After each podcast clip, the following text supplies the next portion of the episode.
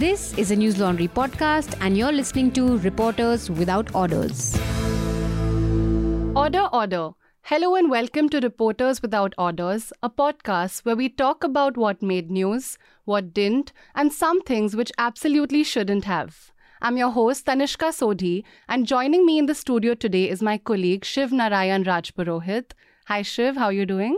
Hi man, I'm I'm brilliant. Okay. So Shiv spent most of yesterday outside the BBC office in Delhi where income tax surveys had been going on all day.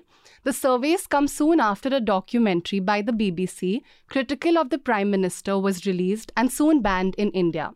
And joining us through Zoom is Shrishti Jaiswal, a freelance award winning journalist whose reports have been published in organizations such as Vice, Al Jazeera, and Caravan.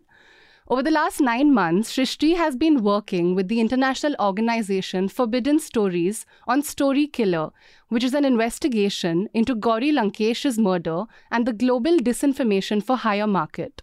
Hi, Shrishti. Thank you for joining us. Thank you for having me here. How are you doing, and what is it like working for a story for, I think, nine months? Um, I would say it's more like um, waves. Like someday you feel like, oh my god, we've got so interesting leads, and then the other day you feel like these leads are not, you know, you can't really explore, and you've hit a wall.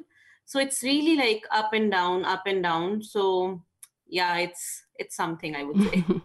so the investigation has been done in collaboration with 100 journalists across 30 media organizations across the world. And the first report in the series was published yesterday um, after, I believe, nine months, correct? Yeah. So I think Forbidden Stories envisioned this project even before the Pegasus revelations were brought to force. Okay. Um, and the credit goes to Phineas. I think it was his uh, idea to look into the work and legacy of Gauri Lankesh. Right. And you have reported uh, across cities for this report? So I have been to Bangalore along with him when he came to India. Then uh, I was in Paris when we presented these leads to our international um, partners. Then subsequently, I freelanced with them in Berlin and New Delhi. Wow. So, worldwide investigation for you personally and for the report overall. yeah, I would say that it's actually truly a global investigation, to be honest. Yeah. Because um, the leads are not just limited to India, but uh, they are very very strong leads when it comes to israel. Like today one of the lead about team jorge was released by forbidden stories. And then a couple of more interesting leads are supposed to come which uh, really take this investigation which starts from the heart of bangalore um, international. Wow so, uh, the investigation, I think uh, one of the major insights from what I read in the story, um, some the most new aspect was the video, Gauri Lankesh's 2012 video, which has been linked uh, to her eventual murder. Could you tell us a little about the video, what Gauri is speaking in it, and the links that it has with her murder? Um, I think it this video is a very great example to understand how Hindu far right really functions in India so Gauri Lankesh in 2012 had given a lecture or um, or speech in Mangalore, and in that speech she was actually asking about ethos of Hinduism. But one of the statement was, I think, around how Hinduism doesn't have a mother and father. And only that particular statement was cropped out of her entire speech and uh, uploaded on YouTube with the title Why I Hate Secularism and uh, it was shown in such a light which portrayed that Gauri was insulting Hindu religion. So it was without context, actually a piece of misinformation. And this one particular video, according to multiple interviews that we conducted with police sources as well as a lot of ground reporting, we found this one video was shown to her assassins to finally brainwash them. This was like cake on the uh, cherry on the top of a cake or the final nail in the coffin that this one video was actually made like a justification why they should kill Gauri Lankesh, why she deserves to be killed. So this brainwashing aspect, it has also been covered in the charge sheet uh, by police, a thorough investigation by them. Um, so this was very interesting, and we wanted to look into how far this particular video was spread. And our investigation showed that it was really spread a lot on Facebook, Okay. and uh, then also a bit on Twitter, but mostly on Facebook. And then it had over a hundred, a uh, couple of million uh, views including likes, comments, shares. And now today, this particular video has been removed, but again, it has been uploaded again, removed again, uploaded again, with this one title which is called Why I Hate Secularism in India. And it was also shared extensively when Gauri died. Again, to Justify. show certain light that she is a Hindu hater, and so that her murder can be justified. So the character assassination happened before her murder and continued well after the murder as well. yeah yeah absolutely. And the thing is that this particular video does not really tells what she wanted to convey. It's just one line of this entire speech. So essentially this is misinformation. This is not complete truth. This is half truth. And uh, but the way it is portrayed shows her in very bad light shows her like she deserves she has insulted hinduism which absolutely is a wrong notion to portray. And that led to a lot of viewpoints. Like we show it in our article itself that how one of the person who replied to that video on facebook said hang them. So it's provoking people. And that provocation is done very well through this video And I, as I was reading in the article in 2014, even BJP Karnataka shared the video saying that the next time such a speech is made, a fitting legal reply will be given. So it was not just fringe elements who were sharing the video and um, promoting a particular narrative, right? I would say so. Again, um, in the article, we explain how these fringe elements tend to become more and more and more radicalized. Like, uh, I think there's a very good statement given by Mr. Joyojeet Pal, who is um, at the Michigan uh, in the States. Uh, one of the very interesting things that he says is that initially these fringe organizations can be disowned by the mainstream organizations such as BJP Right. Which gives the fringe organizations power to go overboard and you know go beyond that particular narrative which might be called journalism. You know it's like it's i don't think so like we can call it journalism what they did. But since they they not only suggest fake news they just go beyond that. And it really gives a very um, unfortunately in a country where digital penetration is a lot but digital literacy is, is very less people are not able to identify the difference between the fake news and the propaganda that is spread across using Right. these Right. websites. And that gives a lot of power to them because people believe it's true. And uh, and this is what this particular case studies also show. And when it comes to bjp bjp karnataka i rang them and i asked them i repeated this question multiple times. And they just disconnected the call after listening to this question. So there is no answerability And the report is so um, beautiful, you know, because it's not just an investigation, it's also a profile into Gauri Lankesh, the kind of work she did, the kind of things that she believed in. And it tells us about um, not just what happened on the day, but also what could have the day that she was murdered. You know, that particular line about how if things were different, she could have maybe gone home and watched um, This Is Us with her sister. Uh, so it's a very good, yeah, mixture of all elements. So I really recommend everyone reads it. And moving on to Shiv's story. Shiv, so you spent how many hours yesterday outside the BBC office? And uh, can you tell us what exactly happened? Because there are a lot of narratives that are going around. I went with Ashwin. Uh, we reached there around one o'clock. So and we left by eight o'clock because I had to file the story. so I, we were there for seven eight hours, and by the time we left, the survey was going on. Right. Today, also survey is still on. So, what exactly is the survey? What have you found by speaking to officials, speaking to employees? Uh, why is the survey happening? What is the official reason being given?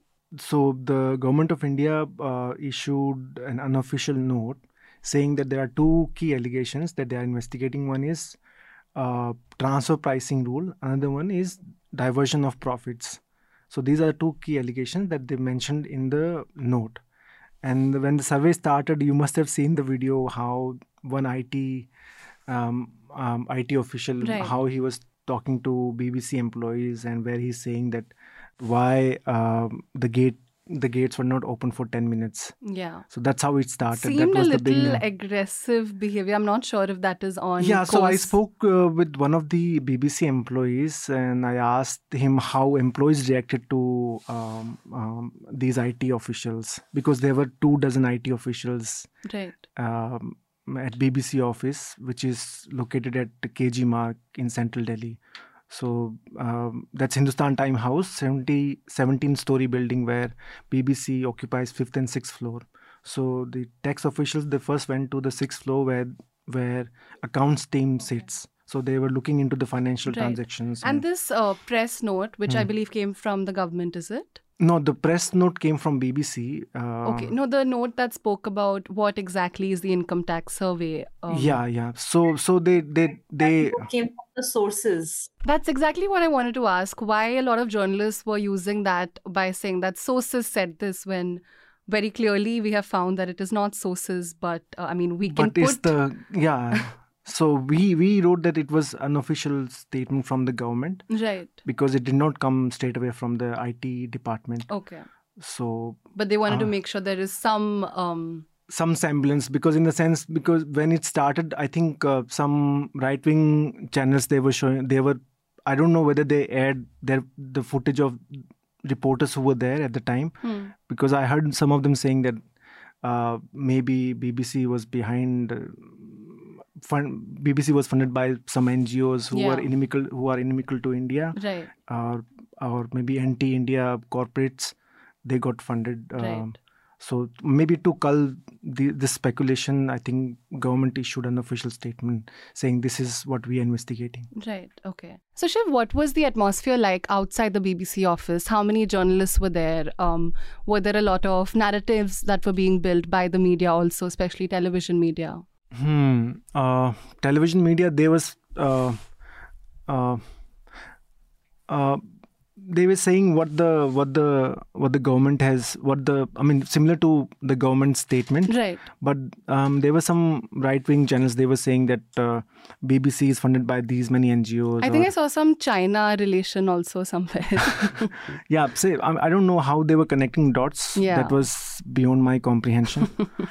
Uh, but coming back to the statement where you asked uh, why the government is calling it uh, survey, not uh, raid. hmm. So, according to the government, survey is like preliminary inquiry. Hmm. They won't seize anything. They might clone the the digital data you have, or they think that this data is maybe useful for us. Right. Then there won't be any seizure. So that's a preliminary inquiry to look into the allegations. Right. Then the second stage would be raid.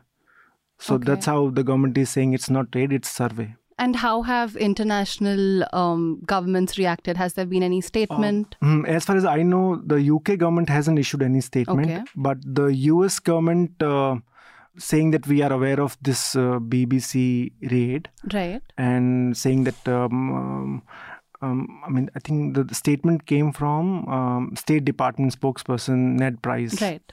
So he said, I would need to refer to Indian authorities for the details of this search. Uh, but he's saying I'm not giving any value judgment value judgment to the to the raid. Right. Because it is being seen um, globally, at least across newspaper editorials, Hmm. as uh, a crackdown on the press in India, correct? Uh, uh, yeah, but at the same, I also read. Uh, I think Washington Post reporter he commented on what the U.S. on U.S. government's reaction, Hmm. saying that if the raids were happening in China or say in any Arab, Arab any other Arab country, Right. the reaction of US would have been different. but now US is slightly, I mean, it's not as aggressive as should have been. Right. The raid is going on in BBC. Today is the second day. So very muted reaction from the US government. Right. What about you, Shrishti? What do you see these uh, surveys as? I would say one of the most interesting things is that um, I hope that they know that BBC India did not produce that documentary. Yeah. it actually was from international division, which will be really unimpacted by this ra- so-called raid Yeah. slash survey, yeah. whatever suits them. So and uh, also it's like unnecessary harassment. Um, and I think I was discussing this with a friend yesterday. uh, often when it happens uh, with the organizations such as bbc or a couple of other organizations we get to know about this so-called raid slash survey um, but many times individuals are also targeted by income tax officials. And i was just hearing account of a friend yesterday who was targeted by income tax officials and they said that i've never the official told that person that he has never come to anybody who hasn't made a big less than crores or something like that. And this guy had only 30000 something rupees in his bank. And he was like you know why i'm here. So just get in line Right. and uh, then he got so scared that he didn't tell anybody about it and so i would say that a lot of individuals are being harassed by this yeah. this is nothing this sheer harassment and although i don't understand how they will end up harassing bbc because the revenues are of course not coming from india and then you know it's an international organization very difficult to force them to bow down Yeah. in, in comparison to other indian organizations but um and it's also kind of really surprising that government of india took this step on the heels of g20 it will be talked about internationally. The thing has already reached like uh, reporters are asking questions to um, uk government us government and uk government has also said i think that they are closely monitoring the situation as of now. Okay. um, I think it's it's actually a very worrying sign that they don't even spare BBC. Yeah. Another interesting thing that I was looking into was that even during Indira Gandhi's time, when BBC made such uh, documentaries, it was banned. So it's not just Mr. Modi, but it's also our previous dictatorial prime ministers who have the tendency of going after press. And I think, I mean, this government in particular has not been shy of expressing their um, thoughts on international organizations and how there is a narrative, according to them, to defame India, right? And uh, defame India's reputation. That is something that keeps coming up. Like, even when uh, the COVID second wave was uh, happening, and international organizations like New York Times gave a lot of coverage to um, the scale of COVID deaths, uh, the government really shot back. And I believe yesterday also there was a BJP presser about this, correct? Mm, Gaurav Bhatia's press Right, right. What is This the is summary of what he said and what he said by not saying?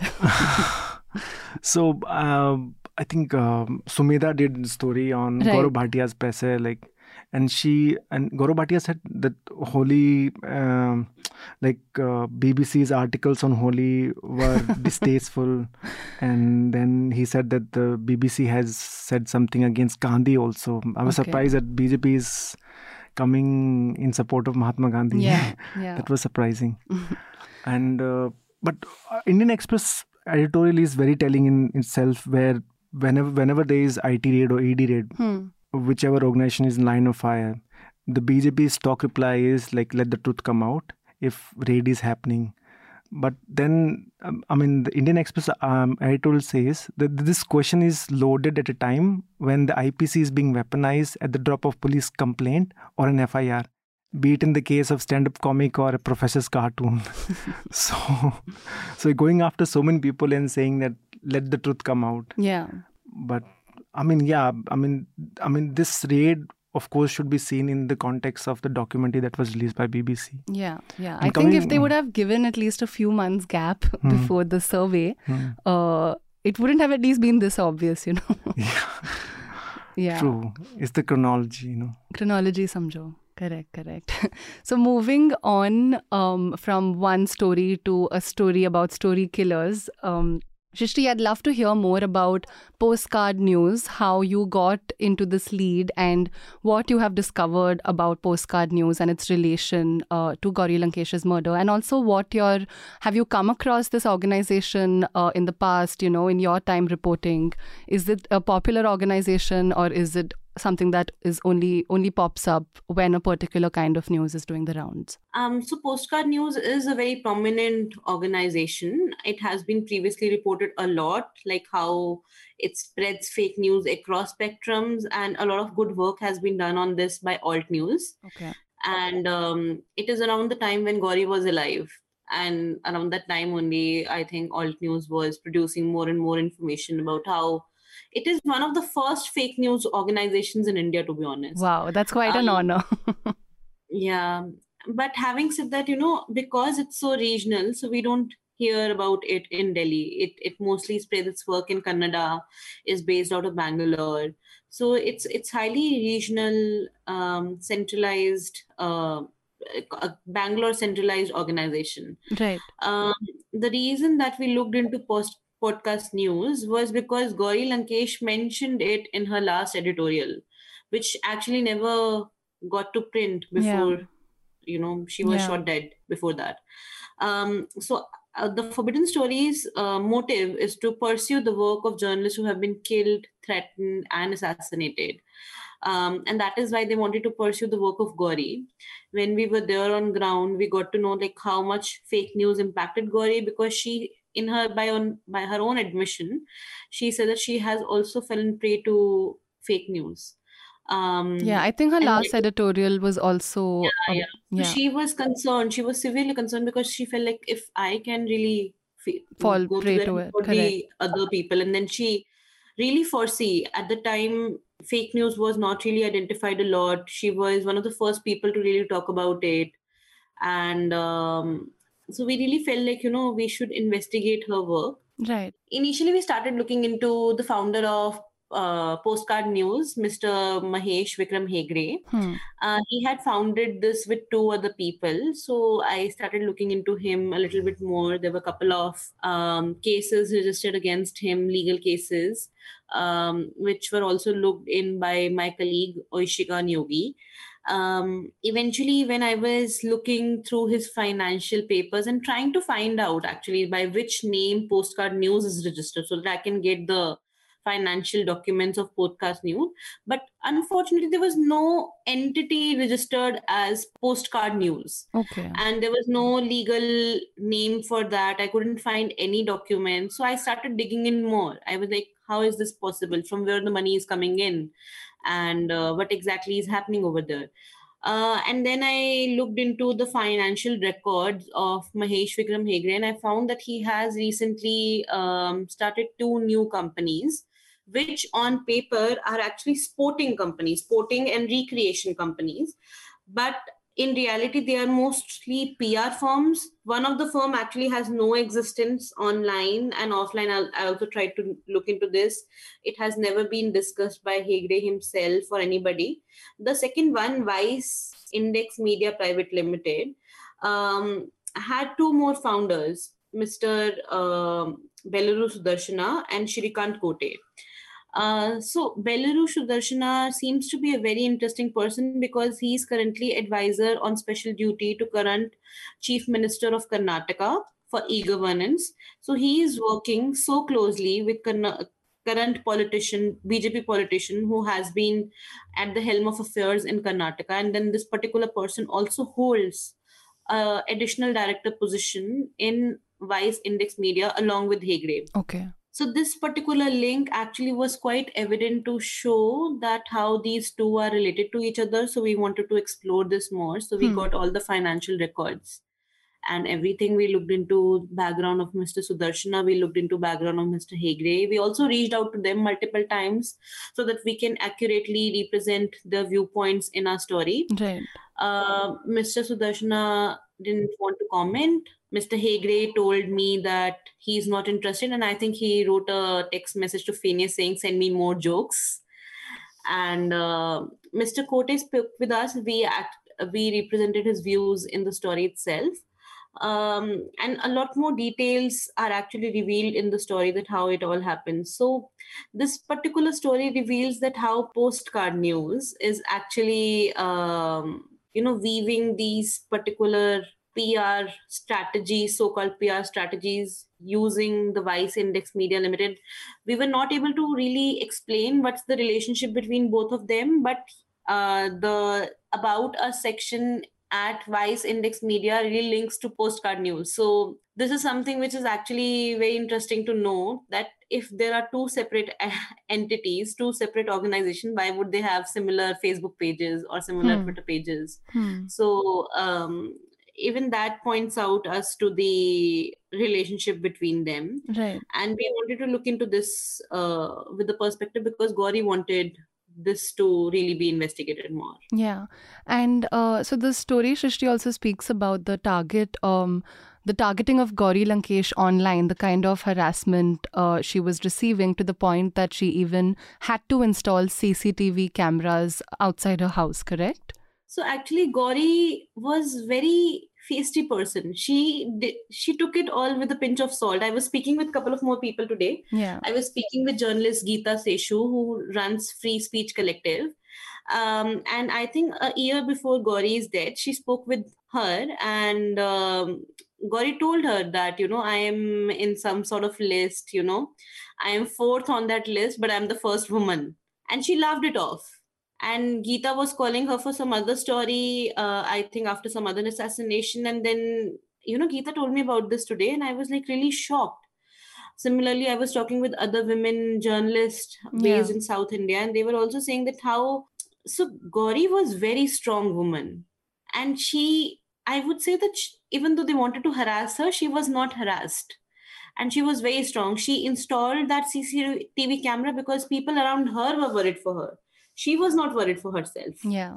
But, And, um, uh, you know, this sort of harassment, targeted harassment online, especially on women journalists, do you think we trivialize it in a way and don't take it seriously enough until, um, you know, it reaches a point of where it you have to address it? so. I think so. It's very unfortunate, you know.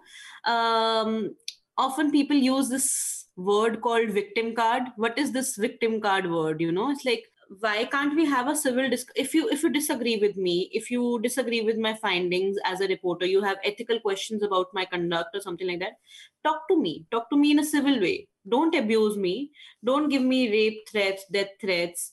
And then if i say anything against that they say she's playing a victim card. And this is with everyone um unfortunately so many people have gone through this trolling now that it's so normalized that we don't talk about it anymore Right. the harassment of this scale happening at a level of public shaming online public shaming which actually translates to offline persecution of Exactly. everyday Like, I think this is evidence of that happening, you know, from online to actually physical harassment.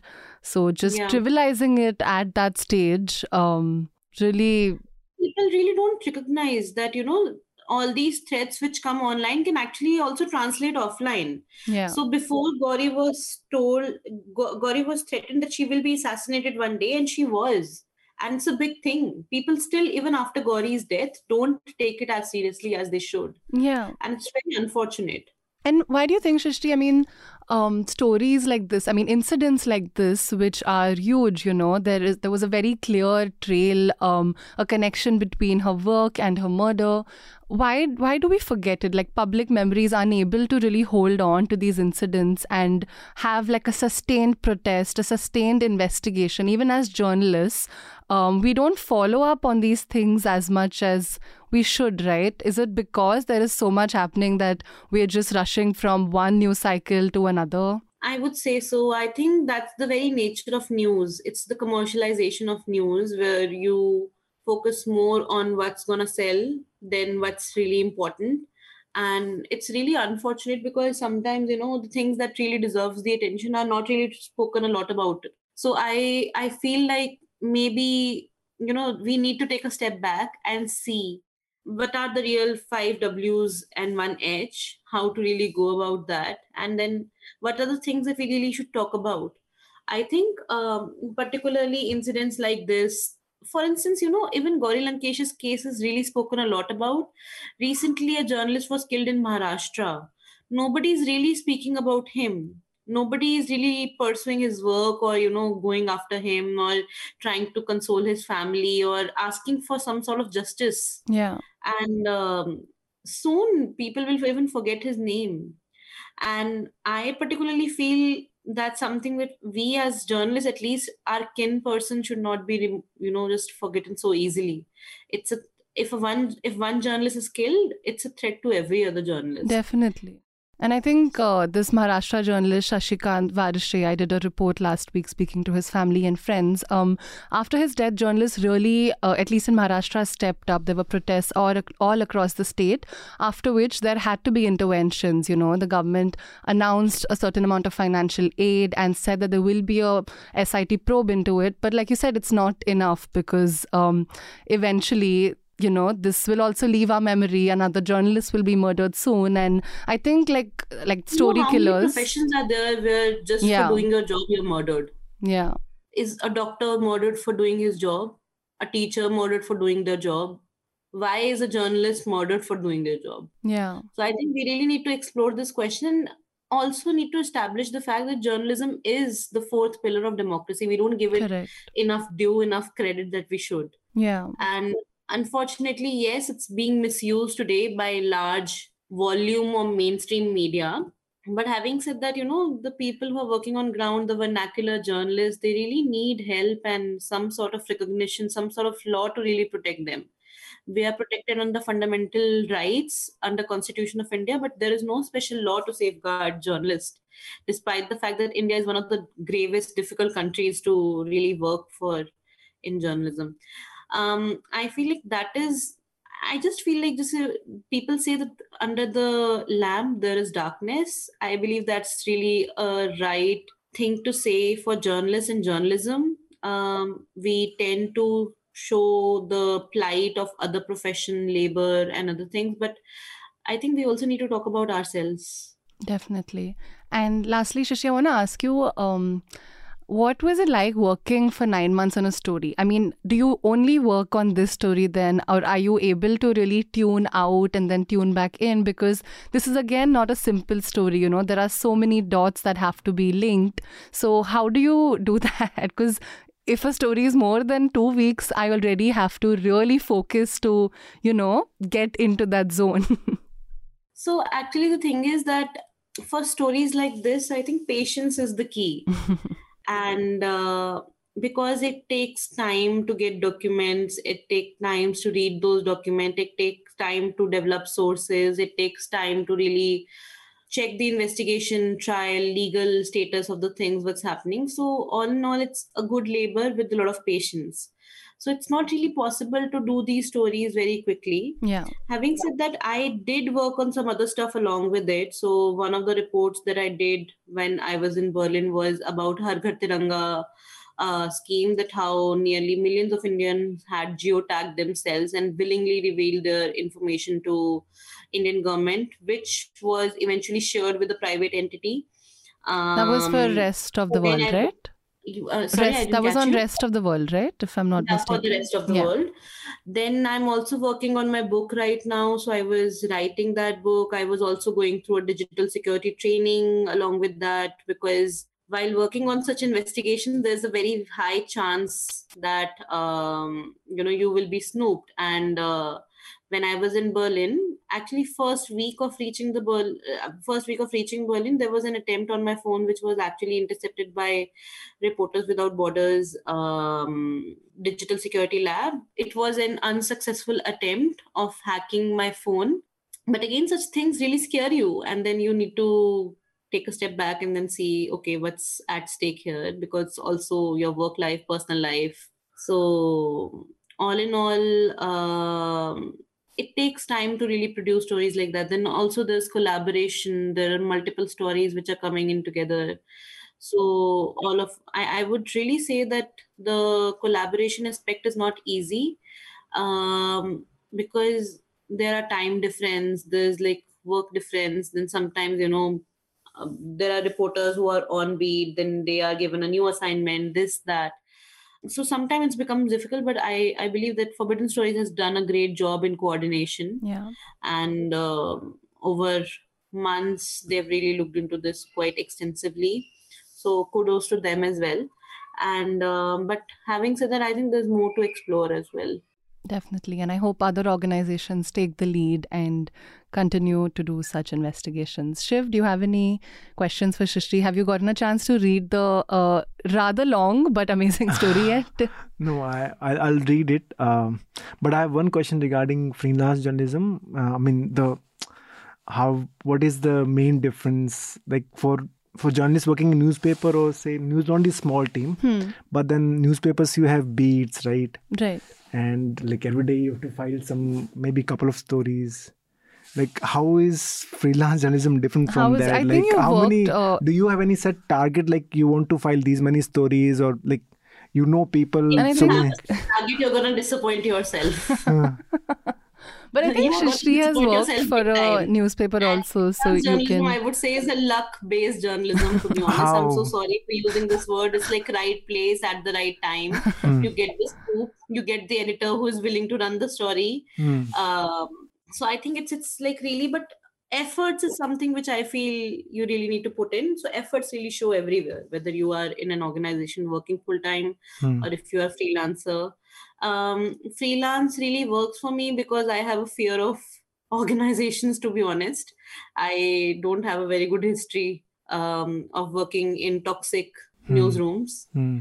So I particularly feel freelance is good for me because it gives me flexibility, freedom to pursue the stories that I want, work with the people who inspire me, work with the people who can actually give me space to grow instead of you know really putting rules and regulations on me and then just you know how is letting- how is freelance journalism financially viable is it viable financially or So, like I said, it's really luck based. Some days it's quite good, I would say. Some days it's like zero. It's literally zero. I live with my parents, and uh, luckily I don't have living expenses, so I can take care of like they can take care of me the days I don't make any money. And it's really embarrassing to say that I'm a 27 year old girl with Not at all. but yeah, you've been but doing that's good stories journalism right is in India. You know, stories. freelance journalism, unfortunately, if you want to write for Indian publication, that pays so less. Like one of the prominent Indian publication pays only 3,000 rupees for 2,000 word story. How are you gonna make your ends meet? Yeah, how do when you even report in that much when stories are of a larger scale? and even if is- they are accept, accepting piece from freelance journalists that story has to be exclusive like a Mm. lot of effort goes Yeah. into it so it's not I- like that I think it's a choice, you know, honestly. yeah true for me um i would say that you know honestly i feel journalists young journalists in india are really getting their fuel from their own passion. Hmm. it's not the money which is a reinforcer for them. It's not the fame. Maybe for some it is but i think the passion to really report the passion to create a difference the passion that journalism brings in. Young freelance journalists or even young journalists who are working in newsrooms are actually getting their energy from their own passion. And unfortunately one day this passion will dry and then it will turn into a big burnout so we need to address this issue and it's a request a humble request to senior journalists who are there in the industry if anybody is listening to this podcast Hello, can you hear Yeah. us? you need to Please step pay up and then help us because we are doing this we want to do this yeah. and just i know so many journalists who have left journalism because they're burnt out Hmm. and it is, they've been using the passion so much to fuel themselves Hmm. and passion dries out it's not like a forever stream of a good emotion that comes to you and in a difficult profession where you cover rapes murders um, horrific communal violence i think we really need to be sensitive towards needs of um, young journalists and also give them some sort of guidance Yeah, definitely. And with this, we'll move on to the recommendation section of the podcast. Uh, so, Shrishti, let's start with you. Do you have any article, show, movie, book that you would like to recommend to our listeners? So yeah, I would say read All About Love by Bell Hooks. Actually, uh, Phineas Rueckert, who is my colleague, introduced me to that book. So I got it for myself and I've been reading it and it's brilliant. It's actually what I'm reading right now too, uh, since one, two months, because I can't finish it, but it's truly, I completely agree with you. So every woman must read it and every man must, must, must read it. yeah. It's, it's really important to understand the love language. Shiv, you're picking it up today, okay? what about you? What would you like to recommend? Yeah, my recommendation is uh, The Truth Pill. Um, I've been wanting to read this book, and uh, this book is about um, about the drug leg- regulation in India. Right. And I think uh, this book should be the primer for medical students to understand what are the laws and what are the regulations, Hmm. how drugs are approved, how So this is by approved. Dinesh Thakur, Dinesh Thakur and, uh, Prashant Reddy. Prashant Reddy. Okay. I would also like to recommend a book. Um, this sounds like we are all great intellects, but No. maybe just that time of the year. Uh, I'd like to recommend P. Sainath's The Last Heroes, Foot Soldiers of Indian Freedom. It's a very interesting book, uh, a different perspective on freedom fighters, and it uh, really highlights the contribution of ordinary people to India's freedom struggle and why we don't talk about them enough. That is, the book also goes into that. So uh, it's a great read, like uh, all of Sainath's uh, work. So I would recommend this book. I would also say it's on my list. Yeah. And with that, this podcast is adjourned. All the Newslaundry podcasts are available on Stitcher, iTunes, and any other podcast platform. Please subscribe to Newslaundry. Help us keep news independent. To catch all our podcasts on news, pop culture, current affairs, and sport, visit newslaundry.com. Follow us on Facebook, Twitter, and Instagram, and subscribe to our YouTube channel.